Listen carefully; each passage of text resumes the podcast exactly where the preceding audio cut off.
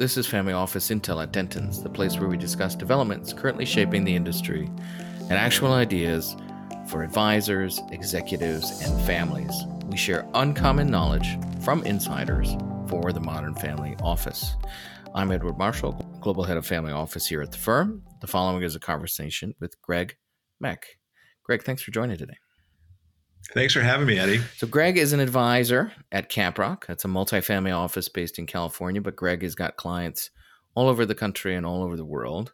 He's mm-hmm. a former former managing director at Merrill Lynch. Uh, he also uh, was responsible for running all of client strategy for the western region of, of Merrill Lynch before that. He's also had numerous uh, other roles uh, in, in, his career. Uh, he was founded Emax Partners, a virtual advisory firm. He also helped develop Silver Lakes Park, one of the largest youth soccer fields, uh, and serves over 1.5 million athletes a year. He's also a graduate of Northwestern University. So, Greg, let's let's kick things off. How did you get your start working with families and and uh, family offices and family businesses? So it, it, was interesting. I started in the business in 1981 um, and advising clients, and very quickly, you know, really began to understand that the uh, importance of family dynamics in, in managing any portfolio is as important as returns. And uh, so I kind of just sort of navigated and, and was attracted to the, the whole family discussion. And it's become an important part of the work we do with our families today. Great. And, and when you navigate that, that discussion, I can imagine there's a lot of different uh, discussions going on, people at different stages of where they are uh, as part of it. Where where does that typically happen for you? Do you find it as somebody's growing their business and they're generating and they're ab- about to have uh, some sort of transition uh, to the next generation or transition of the business elsewhere? Uh, walk us through kind of an example of what that typically looks like for you in your conversation. Well, it would be optimal if we can do it earlier than when a family is facing a transaction or a transition. However, um, most of the urgency ends up happening when um, a realization is about to occur. Um, that said, the, the other piece of this is as clients get older, um, the importance of having the conversations with other family members about sort of what their hopes and dreams are all about um, also takes kind of an and, and urgency around it. So we talk a lot about what matters most to the families that we serve. It's kind of that's sort of the principle that we start every conversation with. And it's interesting how many families can't tell you what matters most. I mean, a lot of times it's you know the health of their family, the health of themselves, um, making sure that the, the, wealth they've accumulated doesn't harm their children in any way. But um, what what it really distills down to, Eddie, that we've found is that if if a family or an individual understands their values, they can really start to craft a mission around passing their values on as well as their wealth. And and, and that's probably from what I've seen, the families who are most successful transitioning wealth between generations, it's probably the most important gift they can give their families. I was just going to give you a good example. I have a, a client, he's a wonderful man. Um, he has built an incredible operating business. And we were sitting down together, and I said, Okay, now what? I said, What does this all mean? And how are you going to communicate this to your family? And he goes, Well, I don't know. Um, and so we chatted about it for a while. I said, Why don't you write your family a letter and talk about where you started, where you came from, what your hopes are, what your values are, and um, just kind of start to pull together a story that you can share with with your family members so that they understand why you did what you did and how you got here and so he left um, i thought you know maybe he was going to take some time with this next morning 8 o'clock my phone rings he asks, are you in the office i said yes i am he said i'm coming up he had a seven page letter that he'd written to his families which was one of the most beautiful things I've ever read in, in all my years doing this.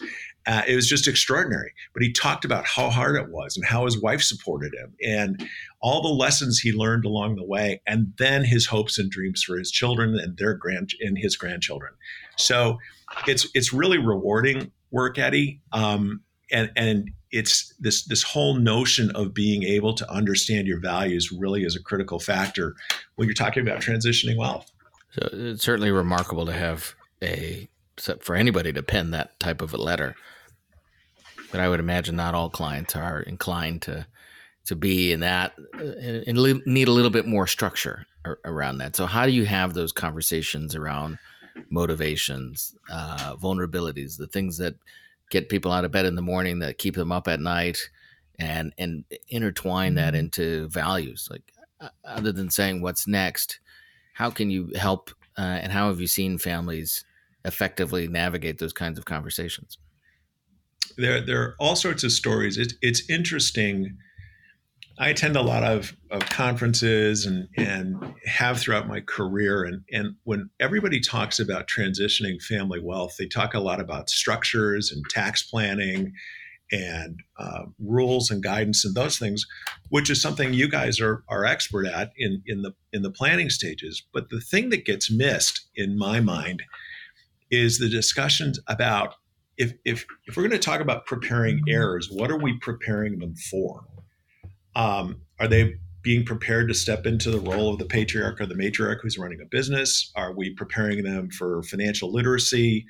or are we preparing them to you know be contributing members of society and responsible you know for for their lives um, that's one of the things i think is, is has been really interesting about sort of what we do um, there, there's a gentleman by the name of roy williams who wrote the wrote the book preparing heirs and he was just he's really kind of captured a lot of this he passed away a few years ago but he was really one of the great greats in in this space. And he told me the story once of of a gentleman who had hired him. His the gentleman's wife had passed away, and he wanted to have a discussion about passing his wealth on to his two adult daughters who were in their fifties. And Roy said, I began the meeting and said, "Look, here's what we're here to do." And I noticed the body language from one of the girls was, you know, arms are crossed, and she didn't look very happy. And he said, "Is there a problem?" And she said, I don't know why I'm here. He doesn't love us. Um, and so he said, That's how the meeting kicked off. And he goes, Why do you think he's never loved you? And the woman said, Well, because he's never hugged me. Roy turned, Roy, by the way, played for the San Francisco 49ers. He's a big guy. And he turned to this gentleman and he said, Is that true? He goes, Well, I'm sure I've hugged her in the past. And he goes, Well, hug her right now. And the guy said, I'm not comfortable with that. Roy said, well, then hug me.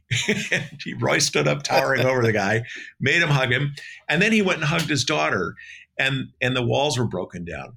So it can show up in so many different ways, Eddie, and and and I think that's what's really interesting about this. But you have to have trust or reliability in the conversation, and yet you have to be effectively communicating to really get to this because these are vulnerabilities and people really it, it, it, it is difficult sometimes to kind of pull that out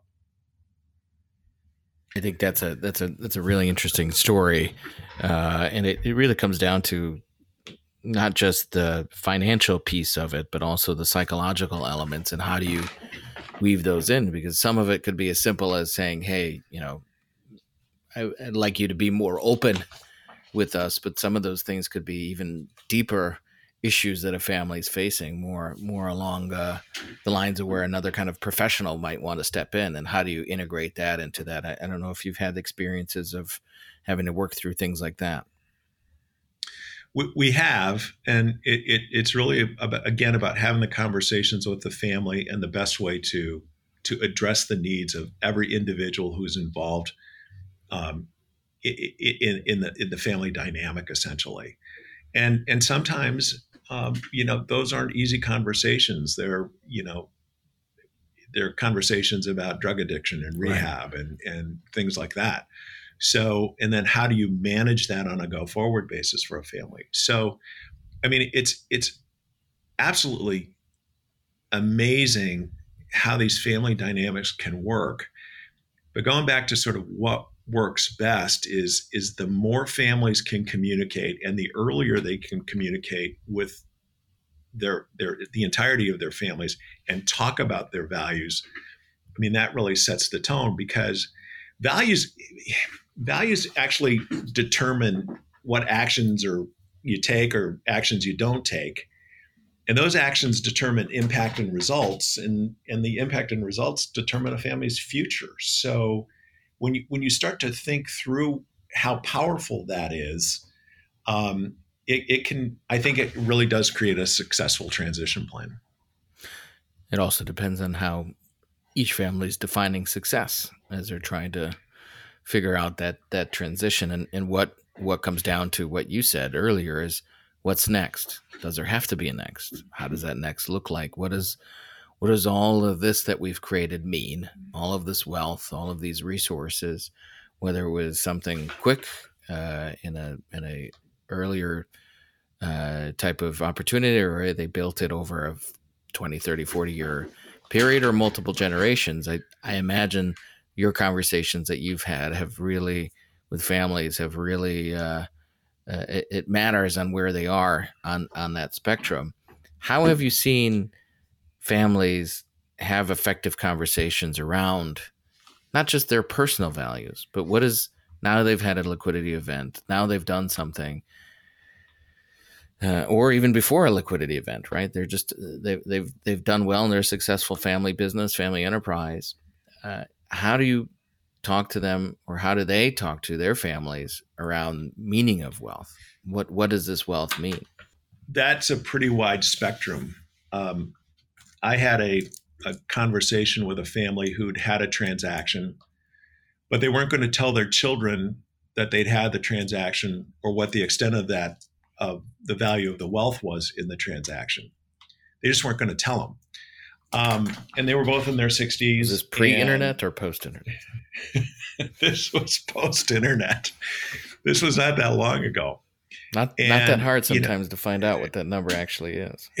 Well, and, and, and, that's right. I mean, when you have multiple homes and you know, some of the trappings of the wealth, the kids can figure it out, and certainly you can you can find things out on the internet. So, um, but but you have people who aren't who don't want to have the conversation and then you have people who are really really focused on how what's the best way to do this and thinking through a process around this that respects the individuals who are involved.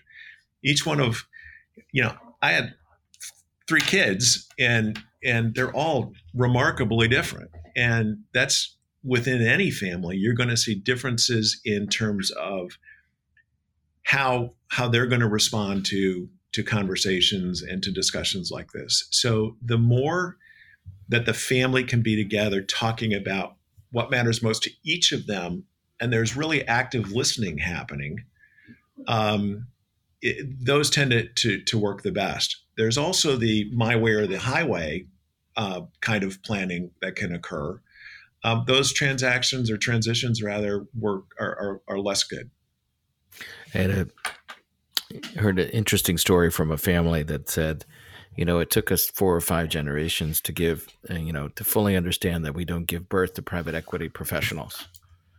It's not a, and and once they did that, uh, there's a lot of light bulbs that went off of of how um, how they're how to manage the wealth and how to manage the businesses and investments that a family was doing. But it, I I uh, I enjoy your point about you know different strengths and weaknesses, uh, and just a, an interest, let alone ability, in in doing different things with the family. Um, how do you do that though when you have different levels of interest, different levels of ability, and diff- and a family trying to think of how to involve all the different uh, kids if they should be involved in the business how how should how have you seen families uh, tackle that really challenging question? It's um, it takes a long time and it's a lot of conversations. Um, I usually start, especially in sort of a um, mother father uh, at the at the top of the house, um, I generally interview the kids first, and I spend a lot of time trying to understand what's important to them. Yeah, and when we do that first, it is interesting because a lot of of children of successful parents are worried about how they're going to measure up and do they have to be just like their parents in order to be accepted there's there's a lot of that tension that goes on and to the extent that one understands what they're passionate about or what they care about um, it, it's really more about that than it is okay well how am i going to fit in? Do i need to manage my family's money? How do i do that? And and part of this preparation is to help the children discover their unique place in the world and and actually have them find their own legitimacy versus being in defined by the family wealth necessarily those kind of transitions work really really well. I um, i sometimes think uh, answering the the question of or just the statement of just because we can doesn't mean that we should right, right. doing different functions within a family office or whether doing it in-house or or externally. So uh, interesting to hear your, your thoughts on that. It, it's interesting too because some kids are really adept at the business and want to go in the business. Um, and and they're very good at it um, but again just making sure that um, all the all the constituencies or the voices in the constituency are heard. Um, I, I, think that's that's the most important piece, um, and that that the entire family actually participates and has permission to speak up around you know sort of what's important to them as well. So you say voices being heard. We live in an age of very uh, hyper fast communication in multiple different forms. Uh, how do you balance that across all the different constituencies that are in the family of how to eh, use communication effectively whether it's digital whether it's in person and finding all the different balances of uh, how a family works because you know if a family's two or three people or five people it's easier than when they're 15 or 20 and you've got other other elements that are there and you layer on top of that the business of the family or a or, a family business, uh, there's a lot of uh, things that could get in the way of effectively communicating. Yeah, th- that's really a, a, commitment of time um, on on their part. Um, family meetings always work really, really well as long as they're well curated. Brings everybody together. You can actually see them in person. You can see body language. You can um, it, it, just is, is a much uh, more informed uh, communication venue. But all that said, um, having a Zoom call or a conversation or even a telephone conversation with someone uh, about some of the concerns they might have that they weren't comfortable bringing up in, in the family broadly, we can bring that to the table on their behalf. So, um, and then there, there are others that just sort of pre- prefer to be communicated with in one way or another that's just a preference piece. But being but being in person i mean i know some some great legacy families who have 120 people come to their family meetings. I mean it's extraordinary and um, you know there's a there's a real thread of commitment mostly philanthropic in this family's case about everyone working together kind of on, on kind of a common goal. So you mentioned the uh, you you mentioned their uh, unique uh, unique communication styles and the commitment of time that's needed for uh, effective communication in a family. But what about when you look at all the the ability for the next generation to build their own identity and find out who they are and how they fit into things. How, how can you and how have you seen families do that well? Yeah, I, I think it goes it goes back to this whole notion of values in my mind. Um, and it's it's not talking about the money. It's talking about okay, how do you become a responsible, contributing citizen of the world? and that may be you know you might want to be a musician um, someone else might want to work for the nature conservancy uh, it, it's it's any and all of those things. But again, it goes back to that whole notion of communication and trust, and and and being permitted to talk about what was important to them.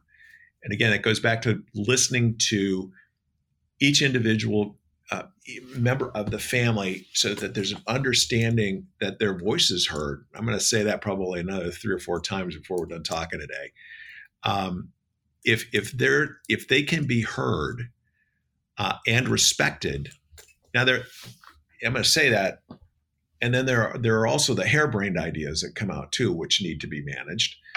Um, but if if if there is an active listening factor in here, um, the needs of those folks can be managed. And I think that makes it more effective um, that they develop their own unique identity outside sort of the bubble of the family wealth constellation. And it's a seat at the table, uh, right? It's that skin that it's a total. That's that's well much better said, Eddie. Eh, some involvement in it, and every, everyone feels like everyone's got a little bit of skin in the game, and it's. Uh, but you know, it can be hard if a family's been building something and they you know they've they've they've got that piece to it and they've they've built it uh, over a 20 30 year long period. Some of those transitions are hard. Some of them don't happen as easily as uh, you know as a as a formulaic response we, we would say like of how succession should happen. What um, when it doesn't happen well what does it look like? And what are some of those things that are is it really just comes down to the things that we talked about earlier in terms of lack of commitment of time lack of communication lack of having a seat at the table or, or are there other elements as well? Well i think i, I think i would add lack of trust to that. There, there's not a there's not a comfort that there's going to be reliability in what's communicated. I mean i think that and and this is part of the industry's um, problem in advising families is that you know nine times out of ten or maybe nine and a half times out of ten the first move when we talk about wealth transition is to assume that financial education of heirs is the primary and most important thing. And it can be um, but most of the time um, you can't assume that all next gen inheritors are going to have the same needs and objectives and, and priorities. So it, it it's very labor intensive to do this kind of work and it, it takes a lot of time. But when it fails, it's usually failing because there's a there's um, a dictate or there's no hearing um, uh, of needs or anything like that. It's just okay. Look, this is the way it's going to be age 35 you're going to get this much money. Age 45 you're going to get this much money. Um, and good luck. Don't screw it up. Uh, uh, that kind of thing.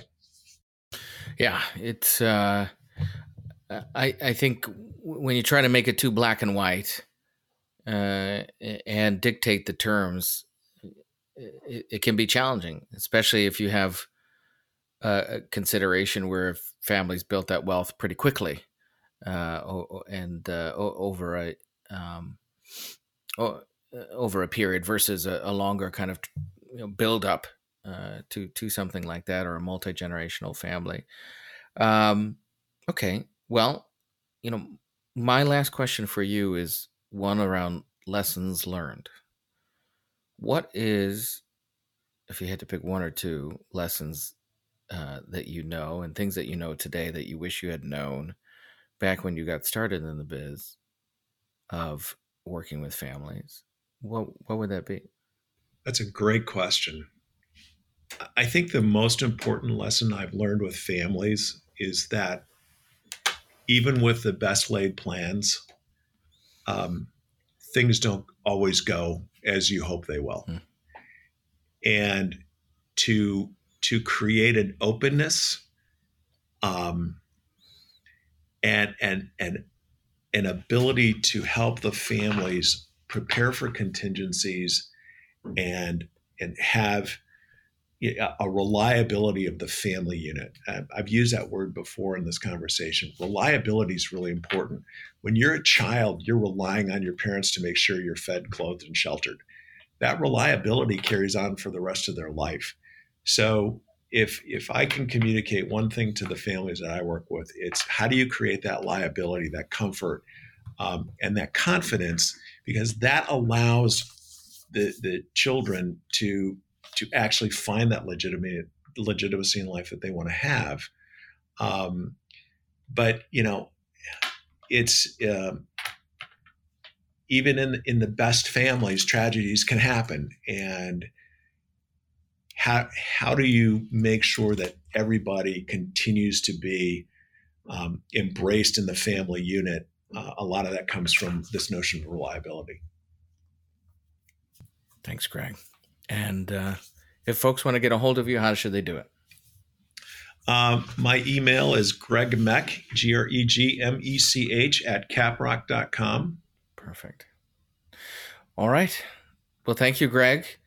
And thank Eddie, thanks for your time today. No, it was great. Th- you know, and thank you, uh, everyone else, for for listening in. If you'd like to get in touch with Greg, you have his contact info. info. Otherwise, you can send us an email at familyoffice at dentons.com. If you enjoyed today's conversation or so inclined, please subscribe to the channel, review us on Apple Podcasts, follow us on Spotify, or keep in touch with us wherever you prefer to listen to podcasts. Uh, as always, sharing this episode is very much appreciated and probably the best way that you can show your support. To sign up for our newsletters and learn more about our solutions and research in the family office space, do check out our website. That is dentons.com forward slash family office. Well, that's it. Bye, everyone.